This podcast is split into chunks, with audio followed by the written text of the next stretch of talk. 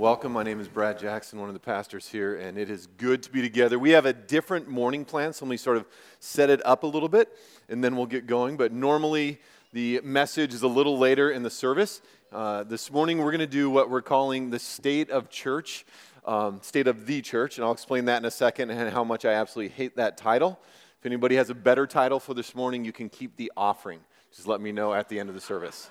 Um, sounds so political. I just, it, it rubs, I couldn't think of anything better. But um, a couple of things is, uh, if you have kids, they're going to be, we're going to let them out as we normally do. It's just going to be a little, a couple minutes later on, so keep them with you.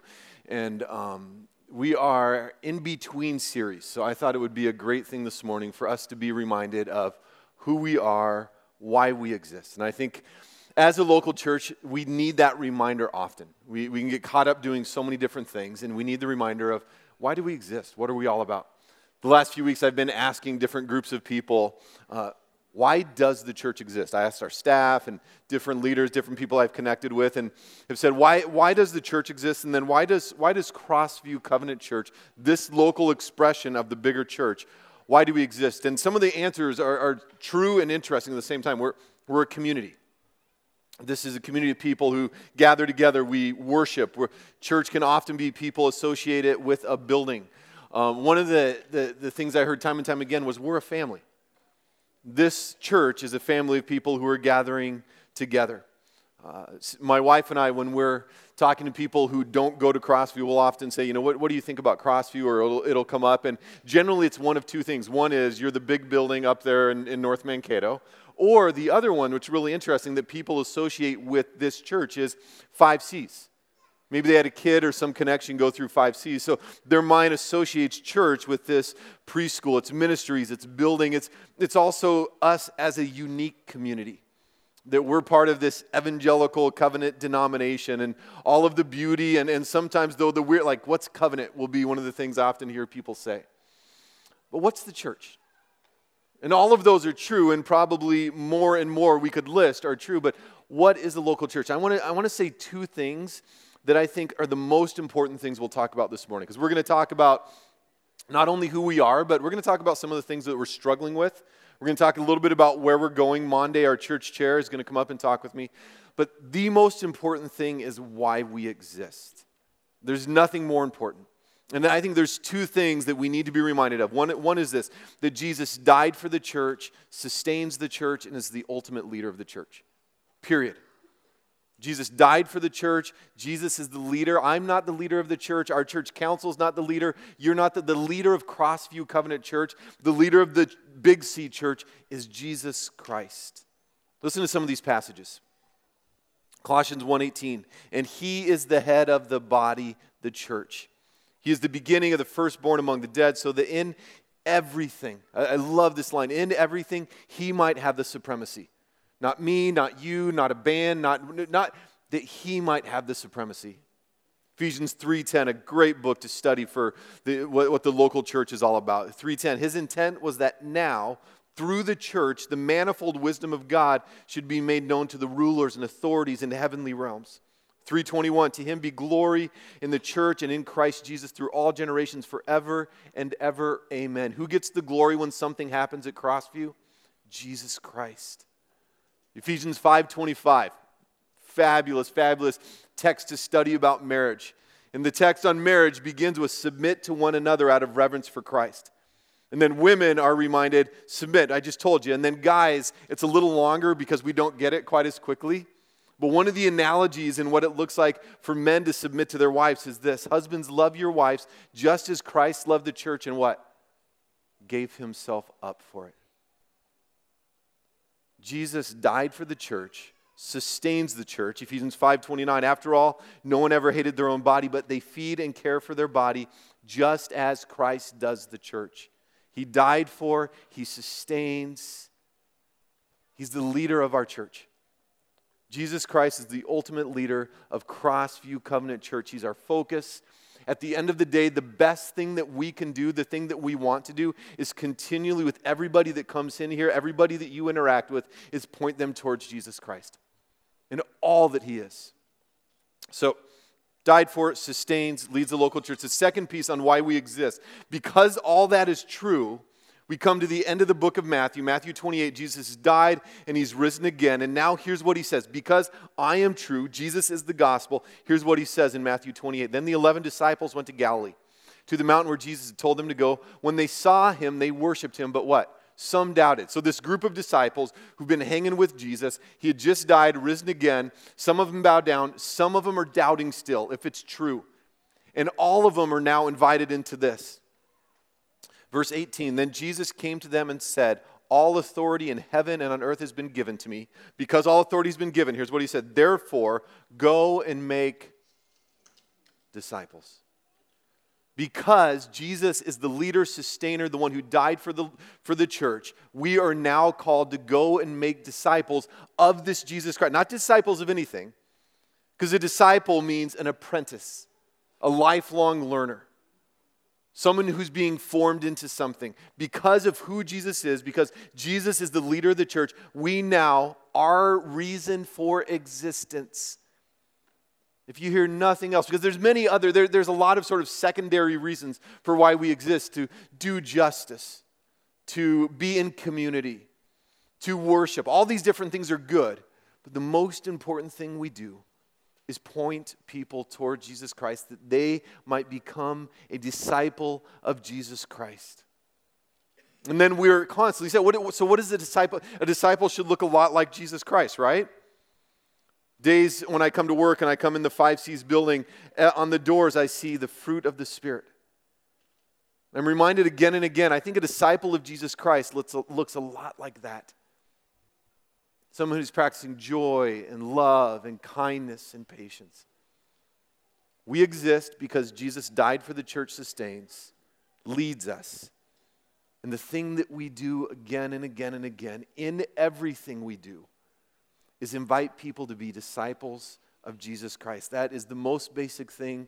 We're going to talk about other things this morning, but that's the most basic thing that we need to be reminded of. Let's pray. Father, as we continue on in this journey as a community, reminding ourselves of why we exist, and for those that are new, new here this morning, Lord, I think this is just a great morning to be here.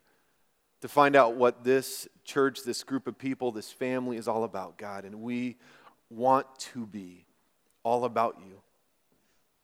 We want to be all about you and to point people towards you. Give us the grace and strength, the humility and the courage to do that again and again and again and again. Pray this in your name, in the name of the Father, the Son, and the Holy Spirit. And all God's people said, Amen. Well, the second piece we want to talk about this morning is, uh, and this is a little hush hush, hush, hush secret, but um, we're not perfect. We have issues. And um, this is the point as I was thinking about it that I, if you're a guest here this morning, I am so glad you're here for this. Um, truly, it, I think it's so good for churches to say, we don't have it all together. There's a lot of stuff we're working on. We want to talk just about a couple of things, but as we try to more faithfully be about what we said we're about, Jesus Christ and making disciples, we definitely have places of growth where we're sinners and saints, broken and beautiful at the same time. And what does that look like as a community, and how are we leaning into that? And other than Mandy Schwartz, who's our church chair, she's perfect. the rest of us have our issues. So, um, I mean, talk a little bit about the, the two areas are, are the, our big areas are helping people belong and then church health. So, talk a little bit about that first one for us. Yeah, so as we've been working on and trying to improve in our um, sense of belonging and creating that sense of community for people, and um, realizing that that's not only important during times of celebration, times when we have things that we want to share with people, and life becomes so much more rich and deep and meaningful when we can share them with others, but also, of course, during times of struggle or stress or challenge. Um, and it's those times that having uh, a community to bring around us is really important. And so we are really working to help to create that. Um, it's a little bit tricky when we have, you know, over a thousand people um, coming here at different times throughout the weekend to create those senses of community. So that's where small groups and things like that come in. But it's to create that sense of belonging. Um, and I've learned that I've been in education now for almost 25 years. Which doesn't seem possible, but time flies. Um, and uh, I, have spent, you know, half that time sort of as a teacher in a classroom, and half that time more in the administration track of things. And um, I've learned that in education, just like in any other career, there's great things about being in education, but there's some really challenging things about being in education. And um, at the very least, things are going to change. And change is stressful, change is difficult. Um, and so we've really um, tried to, even within our own system, create that sense of community and belonging for our staff and for our teachers and get the sense that we're sort of in it together um, and that you're part of something bigger than just yourself. And those things are always really important things to keep in mind. And I think that translates to us here as well.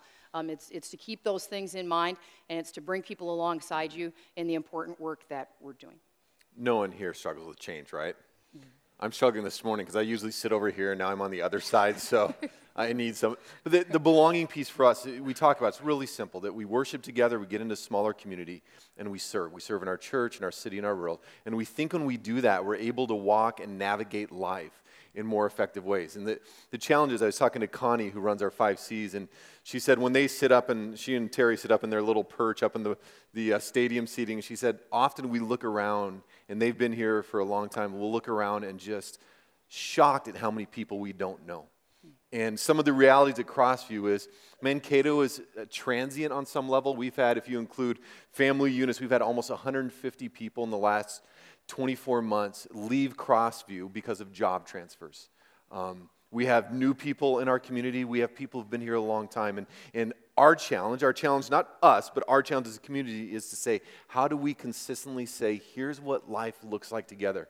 Together, here's how we belong. So that's a big one. The, the other one, which is, you hear us talk about a lot, but we will keep talking about probably until we breathe our last breath, is church health what does it mean to be healthy? So chat about that a little bit for us. Yeah, so at a leadership level, and I think um, you can maybe feel it or see it now sort of translate down to um, everyone who's here, but um, I think three areas we've really worked to develop health. I think we've worked to um, develop a more outward focus, um, to become more transparent, and then also um, to just uh, increase the trust among all of the people that we have here. And so that outward focus, I think, more is um, really keeping in mind and trying to become those people um, Brad talks about all the time. Um, if we weren't in the community, we want people to feel it.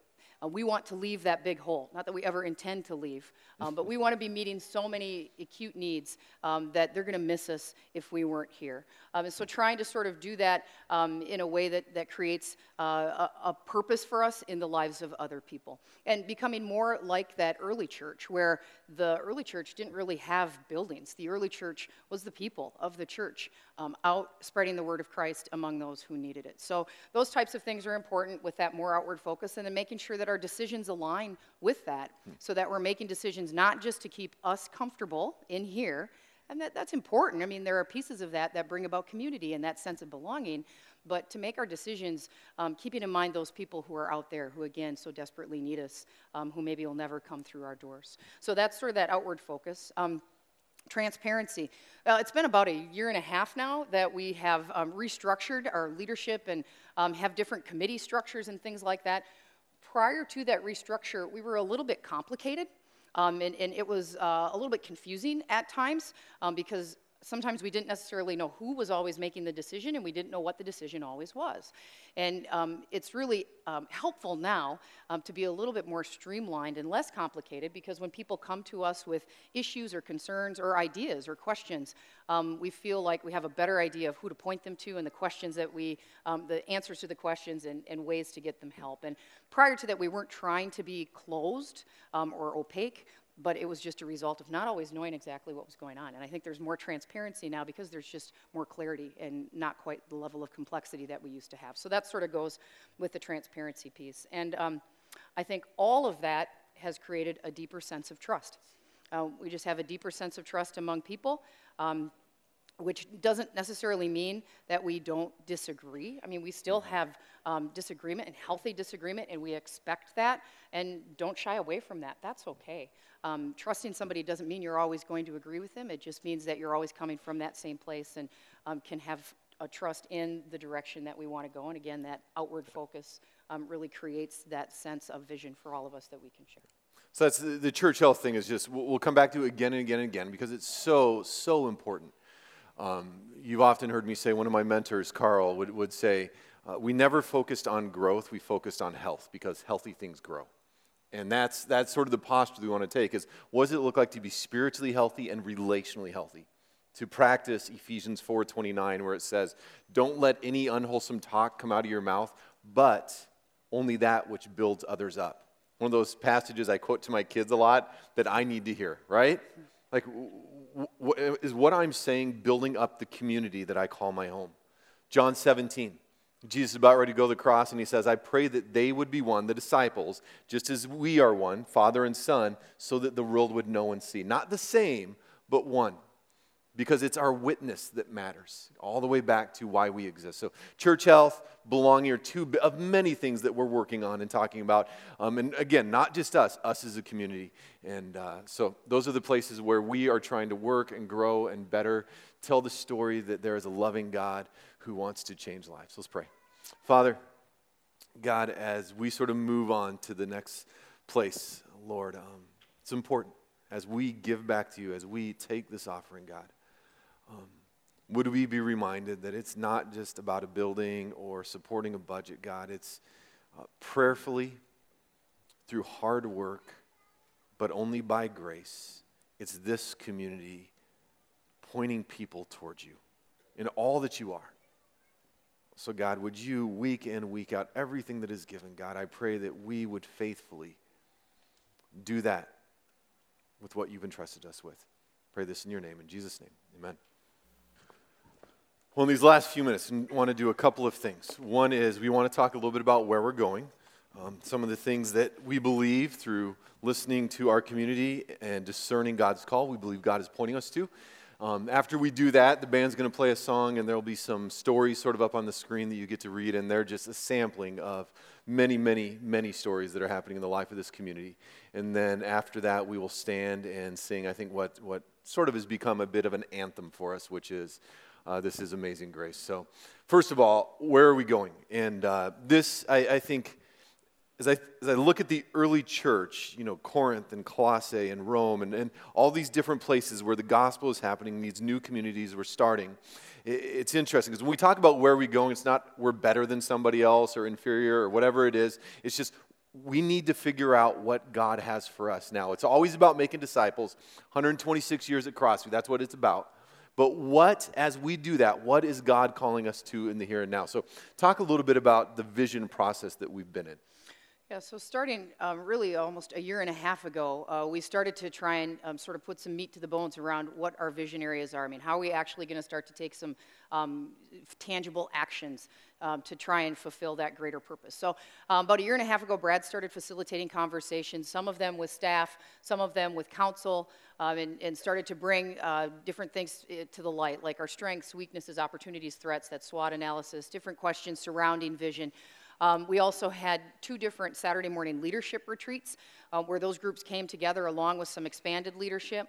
Um, we had some town hall opportunities where we invited um, the broader congregation to come and share some of their ideas um, and sort of took all of that information and compiled it together and brought it back to staff and council um, and um, really worked on that for a long time to um, try and glean some wisdom out of that and figure out um, our four major areas that we eventually identified. And now we've got, um, within the last three months or so, we've got a vision task force um, that we have uh, working to really start to take some immediate action steps and try to figure out what it is short term we want to do and long term then to achieve those immediate four goals. And what we found as we did all those different listening sessions is there were four things that really stood out above everything else that we felt like God was pointing us towards. And as we talk about those, we're just going to give a little tease uh, this morning and we'll do a little bit tonight as we're in process for clarity. Um, but as we do that, two things have really been sticking. There, there, are two statements that I can't get out of my mind as we do vision. One, one is because we're going to talk about things that are big, they, they might feel overwhelming to some. Uh, there's a pastor named Craig Groeschel who pastors a covenant church down in Tulsa, and he said, if you're going to reach people that no one else is reaching, you've got to be willing to do things that no one else is doing. Is that an interesting statement? If you're going to reach people no one else is reaching, you got to be willing to do things that no one else is willing to do. In other words, there's people in Mankato who don't know Jesus, who will never walk into this building. And so that's why we're talking about a church plant. Because they matter. They may not walk into any church building. So we need to say, what does God have for us in a second location in a church plant to reach people who will never, for whatever reason, will never walk into this building? There's another statement, pastor from Chicago, Bill Hybels said. And it, it's, it's, really more of a talk that, that's just been rattling around in my brain. And he said, for much of his career, when he talked about vision, he would talk about that thing that we're moving towards. Hey, we've got to build this building. It's going to be awesome, blah, blah, blah. Let's go. Everybody get behind me. And he said what he's found later on in life is that the most important part of vision, where you need to spend the majority of your time, is talking about why the place we're currently in is so uncomfortable. So when we talk about vision, vision often comes out of places where we're struggling. So one of the things that many don't, don't see is we, we look in this room like, oh, there, there's more seats in here. We, we have enough space, right? Well, if you go out into the classroom space right now, if you come on Wednesday night, if you see five C's during their prime hours, we're out of space in this building. We need more space so that we can effectively share the good news with the coming generation. It comes out of this place of discomfort. So, along with those two vision areas, a church plant, and figuring out how um, to make some changes to this building so it better fits our needs, um, we have two other additional, play, uh, additional vision areas, and one of them is that missional clarity. Um, we started with this when we, we originally talked, and it was sort of more of a local service type of thing um, and realizing that um, there are people out in our community who need us desperately. Um, I think that uh, all of us, as we go about our lives, don't always look for those people. And uh, I would challenge you this week to look for those people who really are hurting and don't have the things that all of us have. Um, it really takes some work sometimes to find those people if you don't come across them in your daily work. Um, they're invisible, they're on the fringes, um, they don't enter in in the way the mainstream majority of people are living. Um, they maybe don't have everything that we have, they maybe don't um, have all their basic needs met. Those people are among us, and we talk about those things that should really make us uncomfortable with our current reality. Um, we have people who just have so very little. Hmm. if you don't come upon those people in your daily life, find them. Um, so that's one of the things we want to talk about uh, that global service, but then that larger missional clarity of how do the local piece fit with the larger piece throughout the world, um, where we're doing both of those really well. Um, our fourth area of vision then is families. We're all about families. That's part of our DNA, it's part of who we've been as Crossview forever. Um, and it's a, a little bit different than that piece in that um, a lot of our families and a lot of those sitting among us, uh, a lot of people we do come in contact, everything seems to be okay, um, but there's a sense of emptiness and a sense of loss um, or being lost that uh, people really are filled with. And it reminds me of the Tom Brady a couple of weeks ago. We saw the video clip when Mark was up here, and um, they don't quite know what it is they're missing um, but they know something isn't quite there. And in um, one of the uh, organizations I volunteer with, Young Life, I work with some teenage kids, and um, to hear them tell their stories and to talk a little bit about that sense of emptiness. And um, these are kids who appear to have it all together. They're beautiful children, outside, on the inside. Um, they, they succeed, they excel at different things. They've got places where they belong, they've got big safety nets underneath them. Um, if they don't make good decisions, but the sense of emptiness and longing in their lives is very pronounced. And so it's that family piece that sort of goes along with those people who are maybe um, not so outwardly showing an emptiness, mm. but there's an emptiness. And um, that makes us, should make us uncomfortable. And it's a place that we want to step right into and um, make some changes. Um, so, uh, as we think about those four areas, those are really places that we're um, excited to step into um, and places that we're going to be talking about in more detail um, in the short term and in the next couple of months um, as we continue our work there. So, if you pray with me. Heavenly Father, thank you so much um, for all that you have done for us and for all that you continue to do, for using us as your instrument and your voice and your hands and your feet in this world. Lord, help us to remember um, that you have done things to help alleviate all of the suffering in the world and to bring people to you. You have put us here. Help us to seize, us, uh, seize that opportunity and to do your work. And um, help us to continue to work in these areas of vision um, so that we can better fill your purpose and, and um, tell people about you and share you um, with those people who so desperately need to hear of you.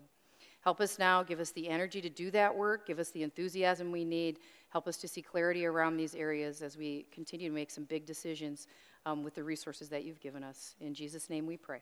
Amen. Amen.